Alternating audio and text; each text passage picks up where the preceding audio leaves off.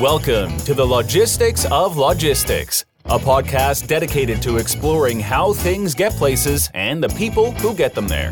We'll talk with logistics and supply chain leaders about innovation, industry trends, and the future of the logistics business. Now, here's your host, Joe Lynch. Hello, friends. Welcome to the Logistics of Logistics podcast. My name is Joe Lynch. Thank you so much for joining us today.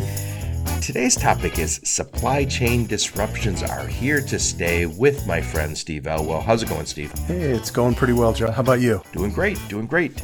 Thank you so much for joining me. Steve has been on my podcast many times. He's a very good friend, and uh, talked to him a lot during the week. And uh, we we've been bouncing a lot of different ideas around lately. And uh, I really wanted to talk to him about the supply chain disruptions. He's he's very close to this stuff, as as am I, just from my conversations.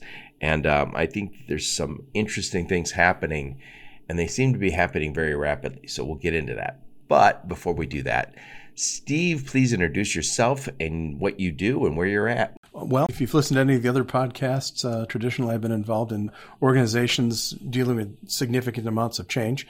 Right now, I'm working with a company called Haxlar, and uh, we're in the business of overseas sourcing.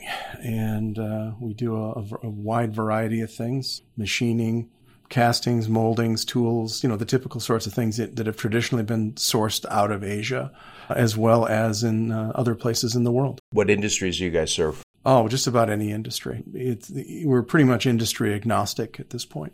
So it could be anything from a uh, coffee machines to occasionally a sporting goods, it can be uh, heavy equipment. It can be all kinds of different things. Excellent. Excellent. So tell us a little bit about you. Just give us that back of the napkin career highlights. Well, I was an executive search consultant, uh, owned my own firm for not quite 11 years. I've been uh, CEO or COO now at this point of at least seven organizations. I've run sales. I've served industries from medical device and aerospace to, you know, engineering services to robots, you name it, just a wide variety of things, usually in a in a general management role. You have been there, done that, got the hat. So I want to talk today a little bit about this this topic. So Steve, let's talk first about again supply chain disruptions are here to stay. And by the way, guys, when when Steve and I were kind of prepping for this, we recognize the nature of this is such a big topic that this what applies to one person won't apply to the next. There is no one size fits all. So your individual results will vary. so yeah. So so but these are these are big macro things that are changing and I think that it really does require anybody in logistics and supply chain to take a close look at what you're up to. So Steve, get us started. What is the first thing we want to talk about which I think is short-term concerns? Well, yeah, there are the fact the fact of the matter is is that there's a lot of things changing all at once, and and they're big. Okay, you know, the easy ones. If we go back and talk about, you know, two years ago, two and a half years ago, we started seeing the the whole COVID thing and all the and all the issues that that created. The stimulus, which uh, you know clearly created, you know, a, a monetary policy driven inflation. You add to it the disruptions in the availability and changes in demand patterns that created a demand based uh, and or supply shortage type of an inflation on top of that. You can, so there's an enormous political, I mean, there's all kinds of things that all happened at the same time and they're all short term issues and they're all reverberating through the, the domestic and global economy and they're reverberating in ways that are not easily predicted. Right. Yeah, when you talk about like the you know the first big chunk, and you kind of alluded to it, this economy and the inflation. As soon as that inflation goes up, oh, I've had customers kind of all of a sudden look and say, "Oh, I need to reconsider some things." People are going to reconsider big purchases when that inflation goes high. People are losing their jobs for the first time in a while.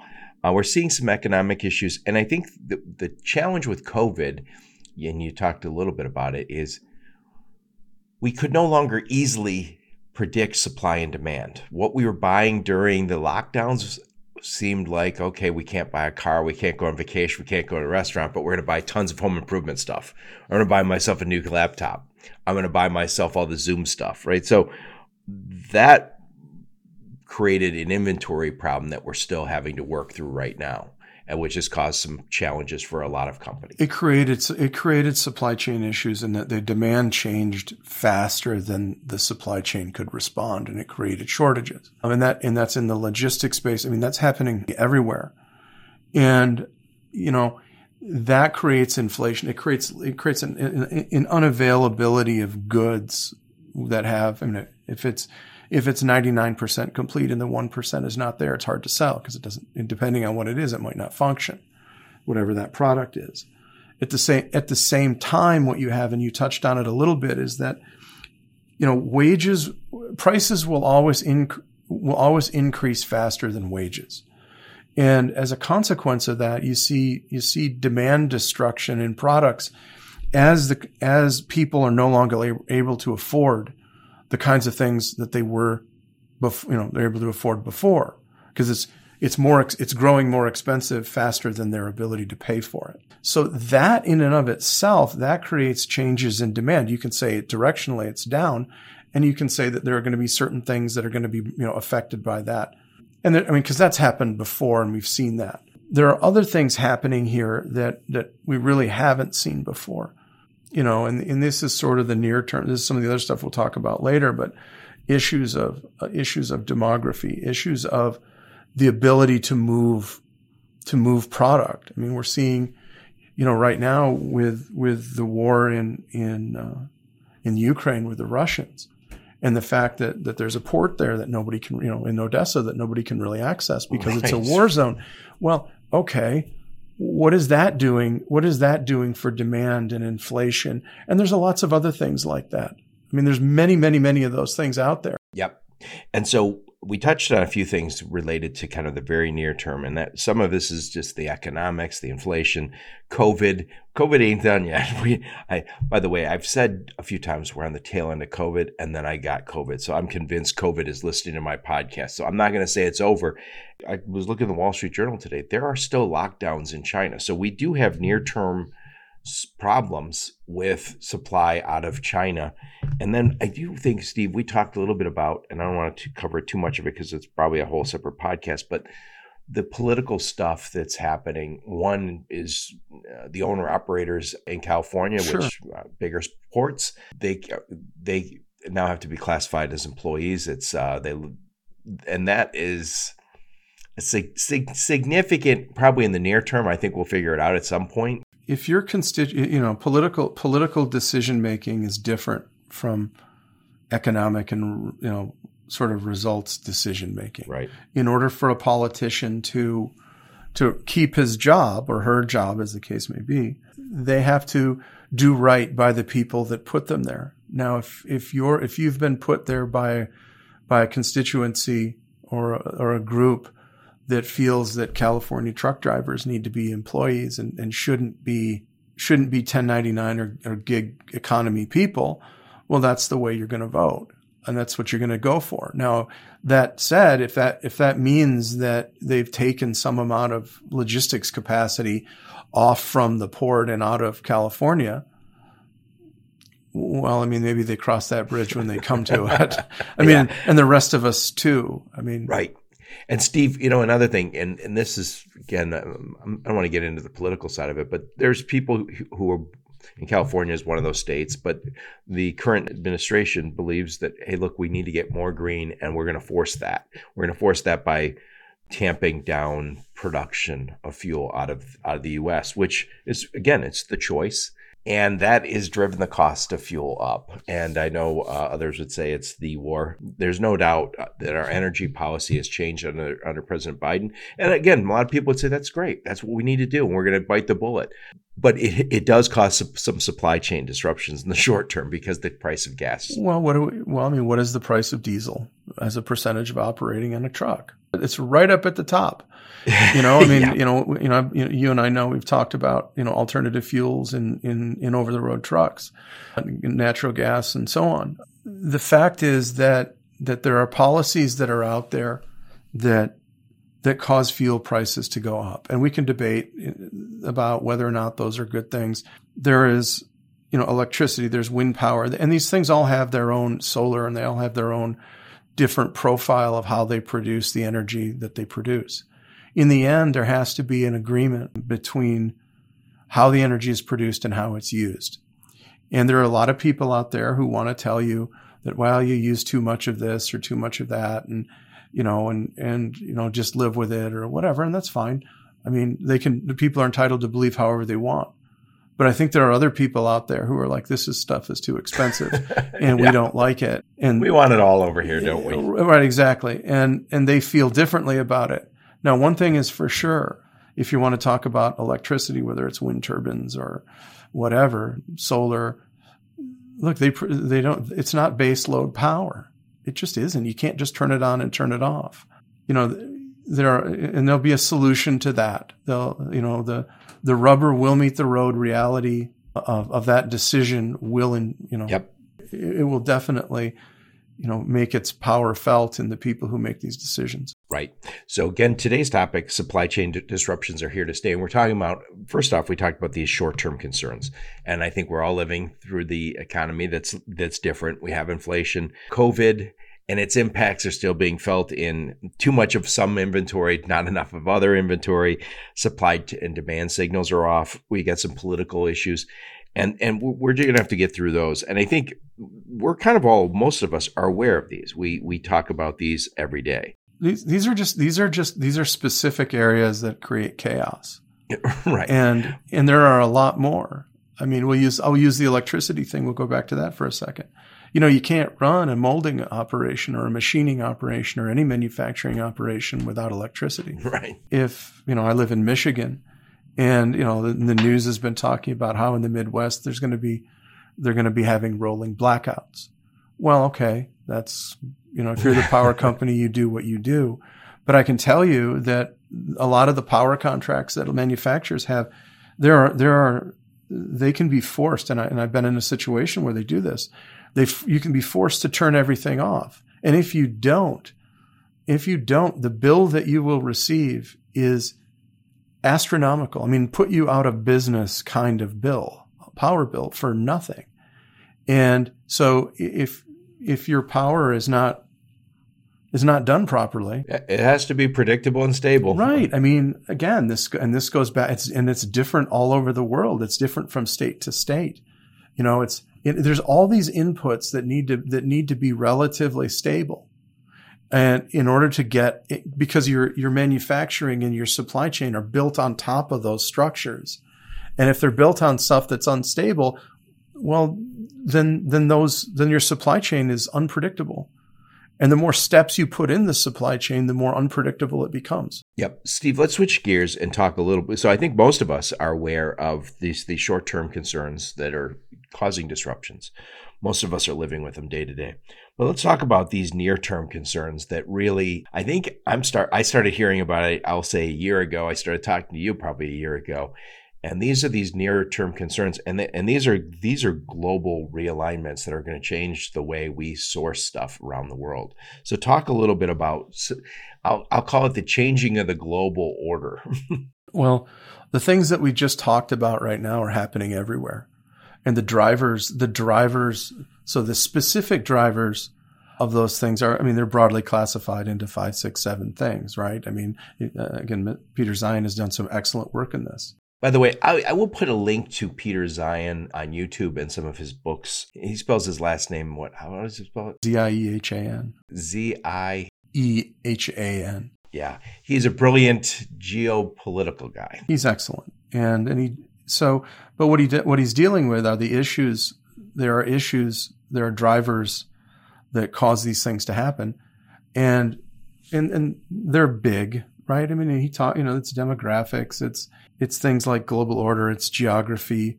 You know, there's there's a whole range of things, and different countries have different situations that they're in, and they're they're trying to accomplish their own goals, and when you go out and you try to look at a supply chain and you say, well, let's, you know, let's talk about, let's talk about, you know, a stable environment. Well, you can build these long supply chains. You can build all these things in here because the environment that they're And operating in have. stay yeah and the operation the operating it's stable the supply chain is fine you can you know you can get your pears or whatever from south america and send them to china and you know that whole thing and Right. get away with it well when things get chaotic well you can't do that anymore because Well, we learned that last year, right? During uh, when all of our stuck stuff was either stuck in plants in China or somewhere in Asia, and then either that stuck on the ocean or stuck at the port. Right, and it, the the problems were new then, and so they hadn't had a, nobody had much of an opportunity to go to work on them and start to solve them. They're they're a little older now, and we're getting better at some of this, and, and some of the initial disturbances in the environment have settled down. Okay, which is fine, but that doesn't mean there aren't going to be new ones coming along. And you know, you know, we wanted to talk about China on this, and you know, China's got clearly has some really serious challenges going forward, and who knows what's going to happen with them. You know, there's at the thirty-five thousand foot level, it's like okay, fine, let's let's just get the hell out and and and not worry about it. You know, you know, and just kind of, you know, we'll be we'll be set. Well, but that's not an easy decision Right. and how are you making it? And are you jumping from the frying pan into the fire when you don't make it properly? Right. So let me let me uh, t- ask you. let- Let's go f- few through a few things. So first off, in many cases now, China is not the lowest cost producer, and this is pre-COVID even. Sure. They're and part of the reason they're no longer lo- the lowest cost producer is their demographics changed, and in general, the world is getting older. And in China's case, they are growing older much faster than any country in the world, and even Japan. And when you t- when you want to pr- produce as a low cost, you need young people. Old people cost more, Right.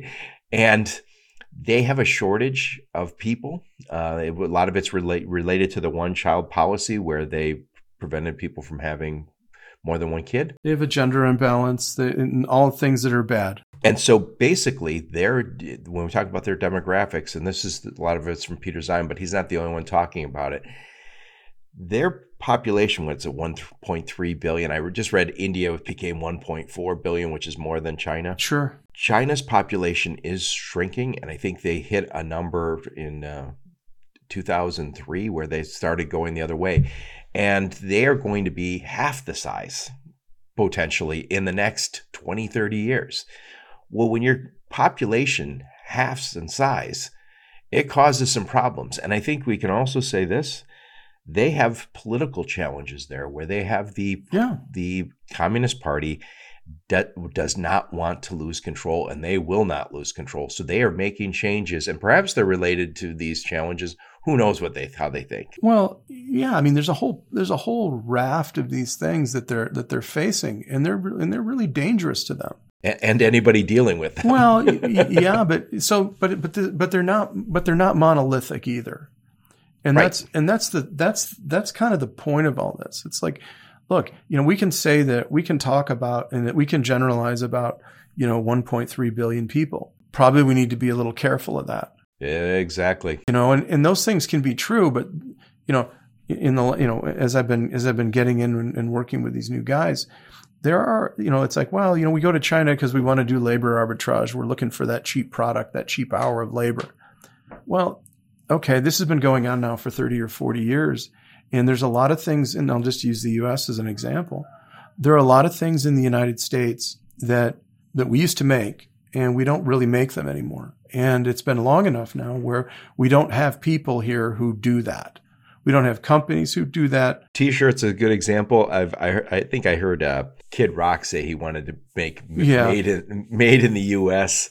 T-shirts, and so he says there is nobody making T-shirts. But I, I suspect there is by now, but there was not a few years ago. It's not just t-shirts. ball caps, you name Well, it. Well, we were talking about so so.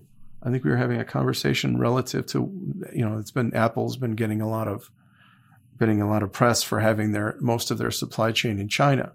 Well, it turns out, and it's not just them; it's others too.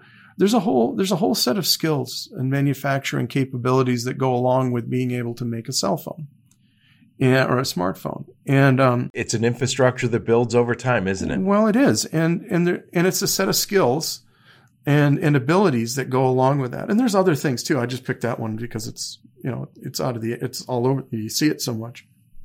But what that means is is that you know let let let's say for the sake of argument you want to have a micro a micro um, forging done. It's not really done in the U.S. I mean, there's no particular. I mean, it is. I'm sure there's somebody out there doing it, but but as a as a as a as a matter of you know utility, I mean, that's something that gets put into a smartphone and in, in personal electronics. And that's it's like, so that capability exists in, in there in Taiwan and other places. And it's like, but it doesn't exist here. Now, and, and the point that I'm trying to make with this is that it's not just price. It's, it might not, you might not be able to buy it. That the skill set might not be here. It might not be in Europe. It might not be in your traditional places.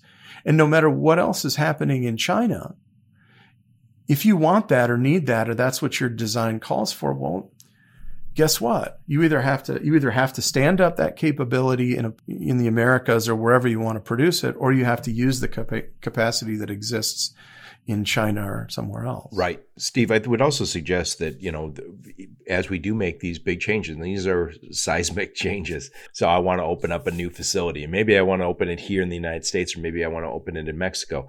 Particularly if I want to open it here in the United States, not only do I have to deal with the usual challenges of finding the right site and hiring people and training people and getting uh, uh, the machines up to speed, but there are probably environmental concerns and the not in my backyard concerns that don't that we've not we've kind of given up on. For many, when I was young, it used to be always talk about you're you can't build that factory here. You don't ever hear that anymore. Those factories are built somewhere else. As we bring this home and somebody says, "Hey, we're going to build a a factory to make stampings or whatever down the street, you're like, whoa, wait a sec, not my not my nice neighborhood. Well, you, well, that's fine. Yeah, I mean, look, every place, every place on that you're going to assemble, you know, where your wherever your supply chain is, whether it's all domestic or you know whatever, there's a whole range of there's a range of pluses and minuses that go along with that location. And the issue that you have to address is what are those pluses and minuses and how do I deal with them? And how do I put those things together in a way that works well for my business? In other words, I get the quality, I get the delivery, I get the robustness. You know, the supply chain itself needs to be robust because again, you know, the, the environment is chaotic and, and cost and all that. So I get the best com or I get the combination of things that, that allows me to produce and make money and satisfy my customers and it's different everywhere. And and with all this with all this chaos, that list of things is getting longer. Right. And that means that the amount of work required to to adjust because a lot of the supply chains that were long that are now in chaotic environments are breaking and we've been seeing that over the last few years. Those have to those have to shorten up they have to become more robust. In other words, they have to be able to, co- to compensate for the chaos of the environment that they're in without breaking. Which is a lot easier if I say my, my supply chain moved back from say, let's say I most of it going to China. I move it to Mexico. And Mexico's in my time zone. I can be down there. I can I can take a truck there. I don't have to worry about the ocean there. Yeah. So what? So so here's the fun part about that. It's, that's actually a yes and a no, because you're in Mexico. You're going to be better on some things, and you'll be worse on others. Right and it's the it's the totality of it and your ability to deal with each of these things that allows you to to, to create something that's actually going to work and and let me give some context i just saw this it was in the wall street journal and they quoted a mckinsey study mckinsey and company and it was saying 20% of supply chain executives surveyed by mckinsey said they brought some production home in the last year and then 30% said they added suppliers near in nearby countries, which I'm thinking is China or the U.S. or sure they're getting they're shortening up the logistics part. So these these by the way these numbers doubled over last year. So 20 30% of the supply chain executives that's a massive number. And and I want to get back to a little bit of the risk that we're seeing in China. So there's definitely a political change at the top. The current administration is not the same one we had 10 years ago.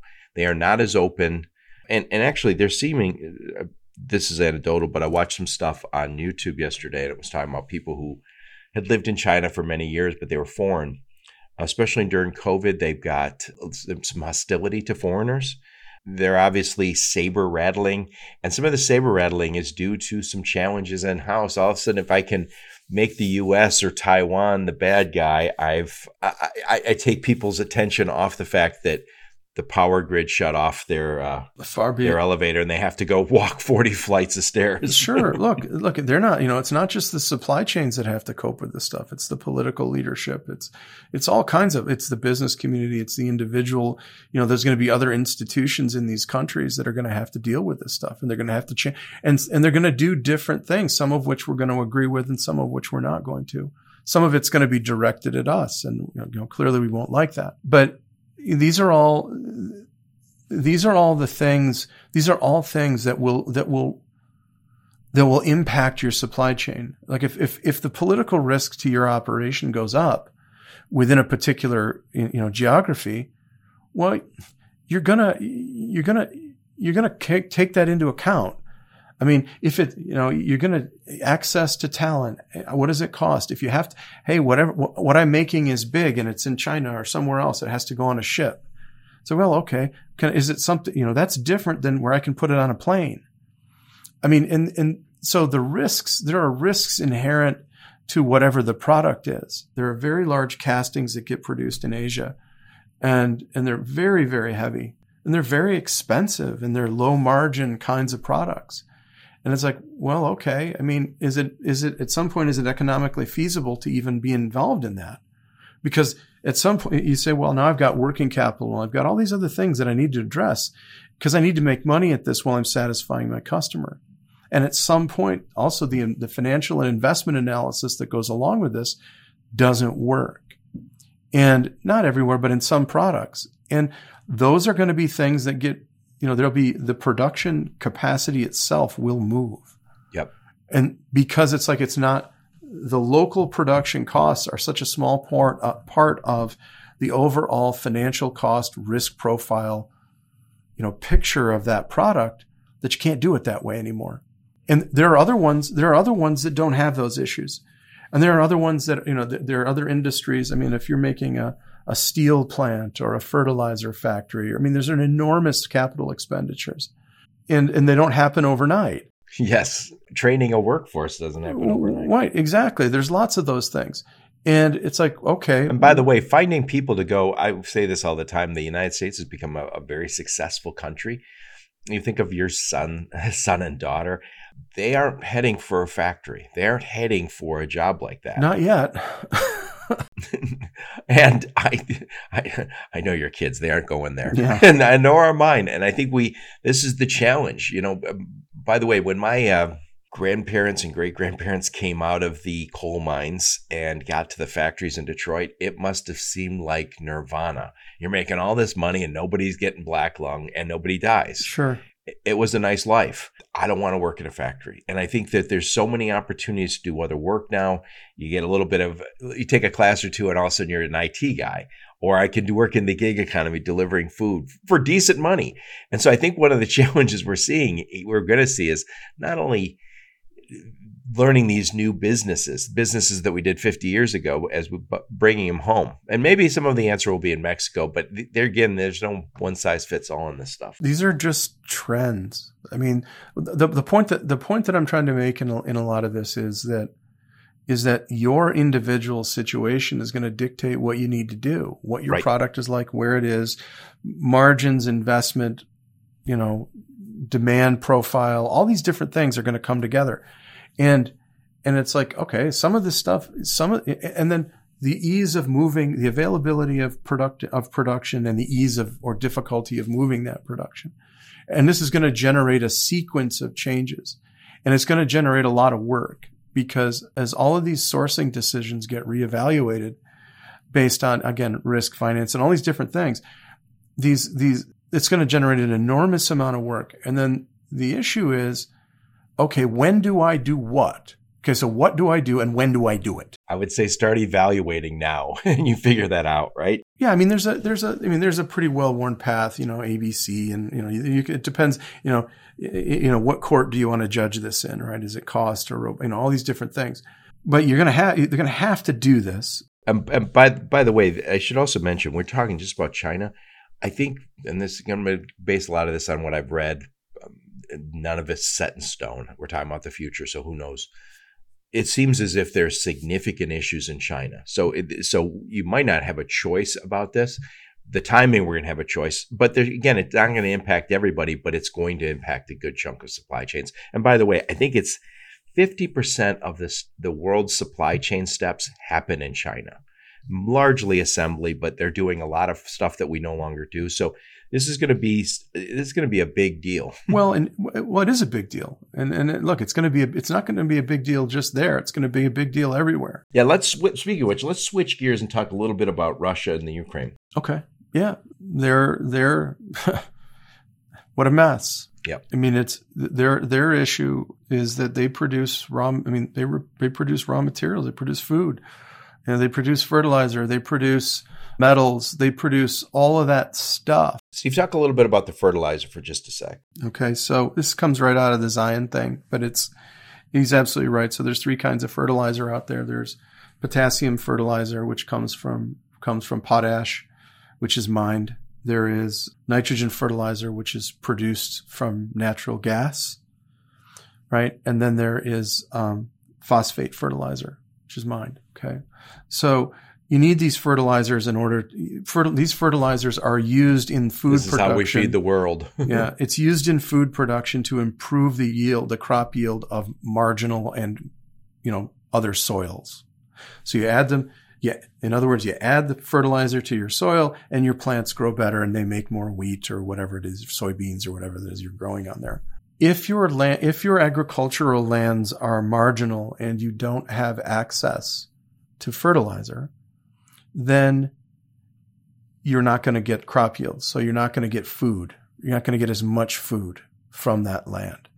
Now it turns out it turns out that that Belarus is is is huge in potash. They're also large. Russia is also large in in phosphate, and they're large and because of their natural gas. They have plants that make that make nitrogen fertilizer. We do a lot of that too. Um, there are there are plants that are being looked at to be produced, made in, or built in other areas, but it's going to take a while. Additionally, with the closing of the port, you can't get the stuff out of there. You can't get the food out of there, so you can't get. And then you have international sanctions, and then you have this other thing where all these countries in the or all these companies in the world have all decided they have no interest in participating with the Russians because they think they're customers. So there's a, effectively a kind of a boycott going on. So the net of all of that is all of those all of those products raw materials resources that were coming from russia are no longer coming from there which is going to generate a shortage which has generated a shortage including again natural gas. We heard the thing with the the nord stream being closed down for quote unquote maintenance just the other day. So so cut to the chase. We have less fertilizer and we have when you have that less fertilizer we're going to have we're going to have fewer crops and by the way, we were talking before we hit record. One of the reasons Arabs the Arab Spring rebellion began was a grain shortage. The prices of food, yeah, yeah, and and you know here in the United States in particular, and I think probably most of the people listening to this podcast aren't missing meals but and I could afford to lose a few, if you miss a few meals. But I think if you start having crop shortages around the world, it creates a, a ton of political unrest, which what creates what? Yeah, wars, supply chain disruption. So people need to eat, and they fight when they don't get when they don't eat. So we're potentially looking at famines. We're we're certainly looking at a lot of problems. And by the way, I'm going back a little bit. So we talked about the demographic problem that China has, which is this really low birth rate and they're getting old fast. And Russia is getting old very quickly. So is the Ukraine.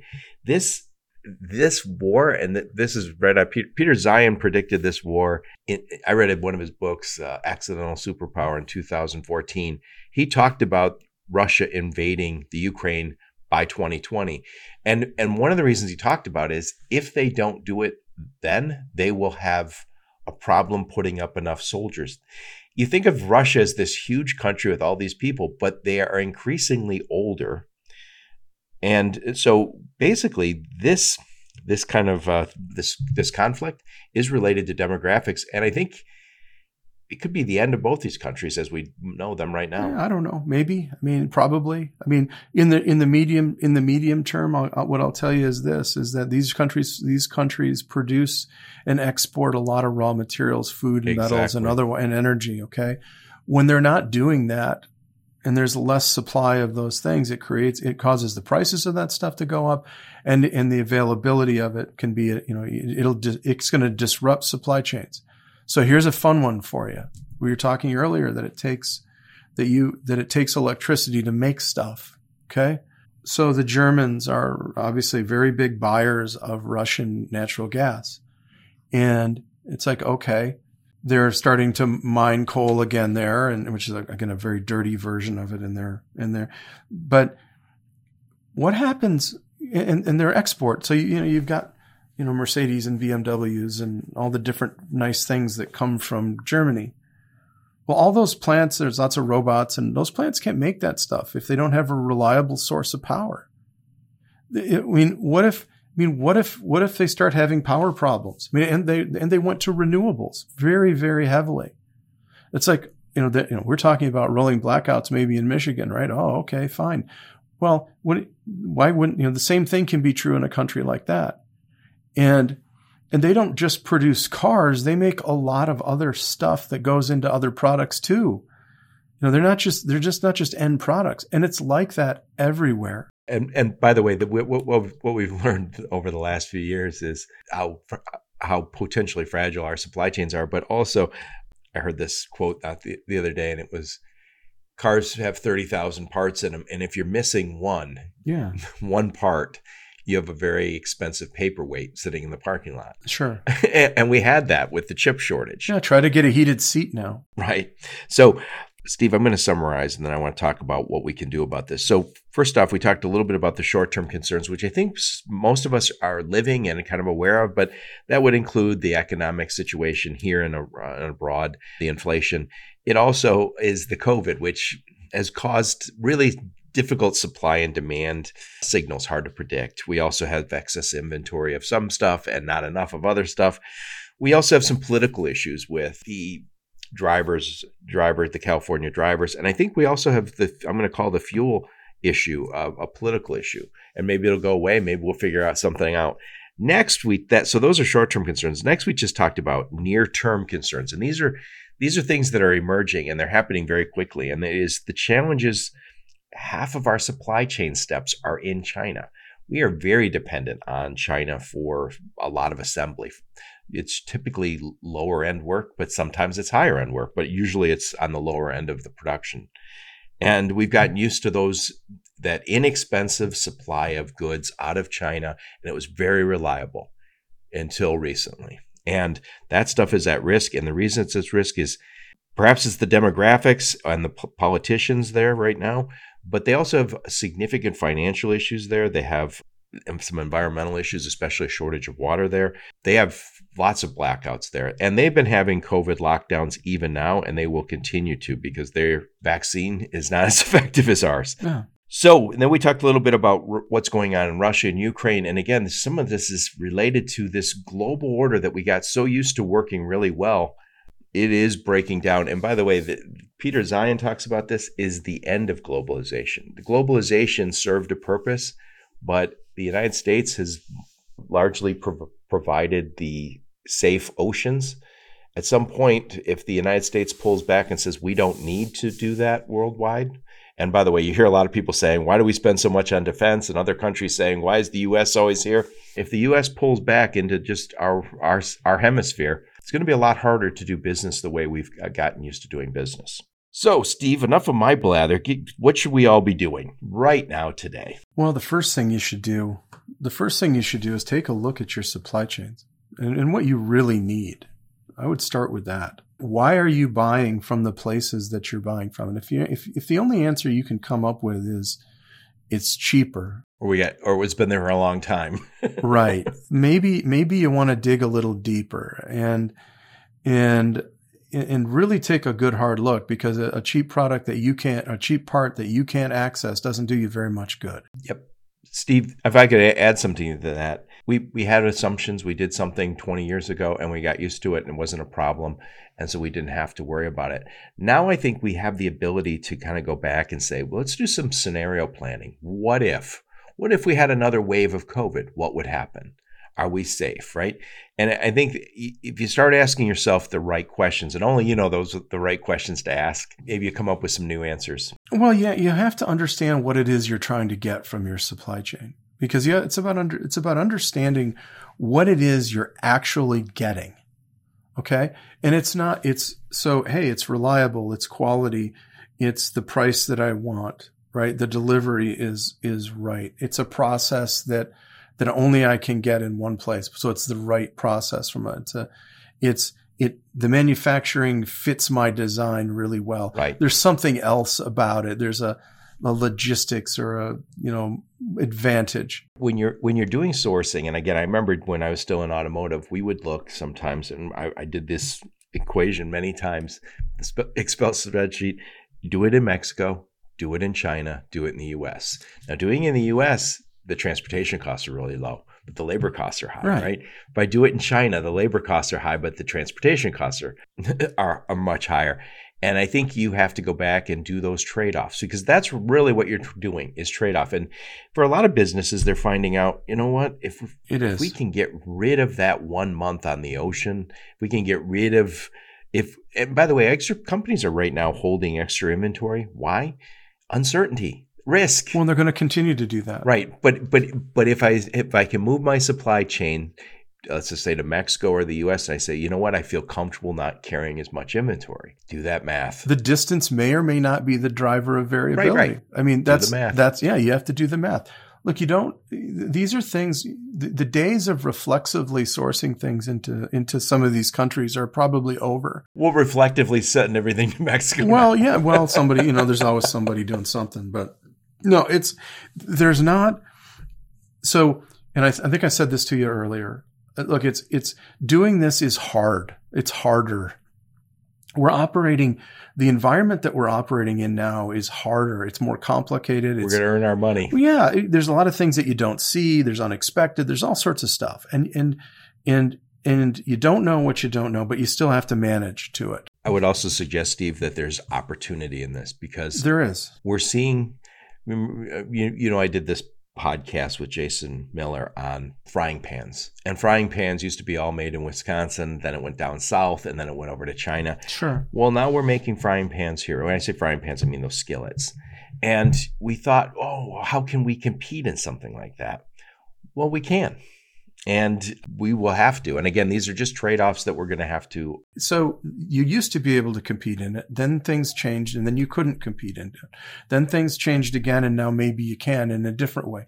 It's not, it's not once and for all time. What it is, is it's who, who in whatever the circumstance that you're in can recognize the right solution and execute the right solution.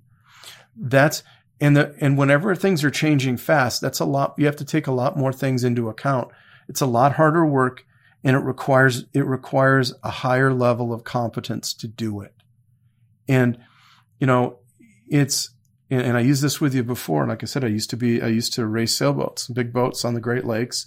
And when the weather is sunny and the breezes are nice, anybody can sail the boat. When the storms come through, you can it takes somebody who knows what they're doing who's better at those things in order to make that work. But if you're that person if you have that crew of people who's capable of dealing with that stuff you win. Because it's it's because your competition can't deal with it. So the counter the counterintuitive thing oh china china's going to hell in a handbasket. Well okay whatever. Maybe it is in some respects but that doesn't mean there aren't opportunities there for the people who know what they're looking at. By the way, and we, we didn't say it here, but um, it's definitely worth saying. I did talk to someone, an automotive guy, the other day, and said most t- most times we're uh, looking at better better pricing, better options outside of China, but there's certain things that they're doing extremely well on. And we should also point out, again, China's not a monolith.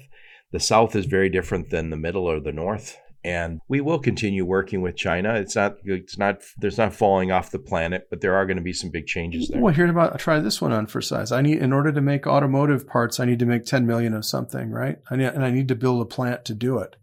Well, how nimble is that? It isn't. It's not nimble at all. It's dedicated capital and dedicated all this stuff. If I if I need to make five thousand of something, how nimble is that? It's extremely nimble, right? I can move in and I can go from this place to that place, you know, depending on tools and whatever else. So it's like, so how much risk do I have if I have to make 5,000 versus 10 million in a highly variable place? Well, it's less because, because I'm, I'm putting a more variable, more adjustable, more nimble product in a more chaotic environment and I can still cope with it. If I have a, if I have a, if I have to build a plant and that can only do that one thing and I'm doing it in a highly chaotic environment, probably that's not going to be good for me. Yep. Yep. So Steve, I'm gonna I'm gonna give a little summary here, and then I want you to give some final thoughts on this. So today's topic again is supply chain disruptions are here to stay. With my friend Steve Elwell, we talked a little bit about the short term concerns that we all have, and I think we're all dealing with, which is the economy, COVID, political issues, the driver issue, the near term concerns, which are really the global realignment. And again, a lot of that, what we're talking about is related to Peter Zeihan. I will put some links to his stuff here. And again, his, belief is we're going to see major upheaval in the world as the US pulls back out of some regions because the US has been kind of the world's navy for a while, ensuring that we could have our, our ships move through the ocean without being hijacked or uh, attacked. We talked about China, we talked a little bit about Ukraine, and last but not least, we talked about what we need to do going forward. So, Steve, final thoughts on this bad boy. Put a bow on it. Okay, you need to if you if you need to know what to do in any kind of environment like this, first thing is question your closely held beliefs about the about the environment itself. Then honestly go and look and see how that stacks up in the world. What you think is true may just be habit. And the answers to your questions and the solutions to the problems exist when you recognize that some of the closely held beliefs aren't true anymore. And that's where the opportunity is. The people who change the fastest in this deal are the ones that win and survive. Excellent. Excellent. Steve, I appreciate you coming on my podcast. Before you go, one more time, who do you guys serve over at Haxlar? And if somebody wants to reach out, how do we talk to you? We serve primarily U.S. customers with U.S. and overseas sourcing of, uh, of different products. They tend to be medium sized manufacturers that don't have, for whatever reason, experience or whatever the kinds of the kinds of exposure that our teams have had. Yeah, the medium sized companies don't always have that super deep bench where they said we've been moving stuff around the world sourcing wise.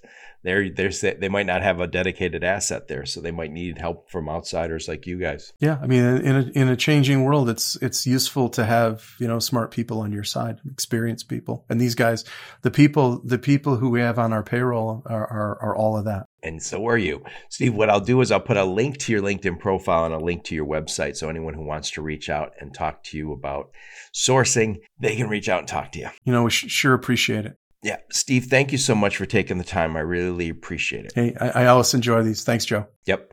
And thank all of you for listening to my podcast. Your support is very much appreciated. Until next time, onward and upward. You've been listening to the Logistics of Logistics podcast, where we engage in conversation with experts in the logistics field. For more details, visit thelogisticsoflogistics.com or follow Joe Lynch on LinkedIn.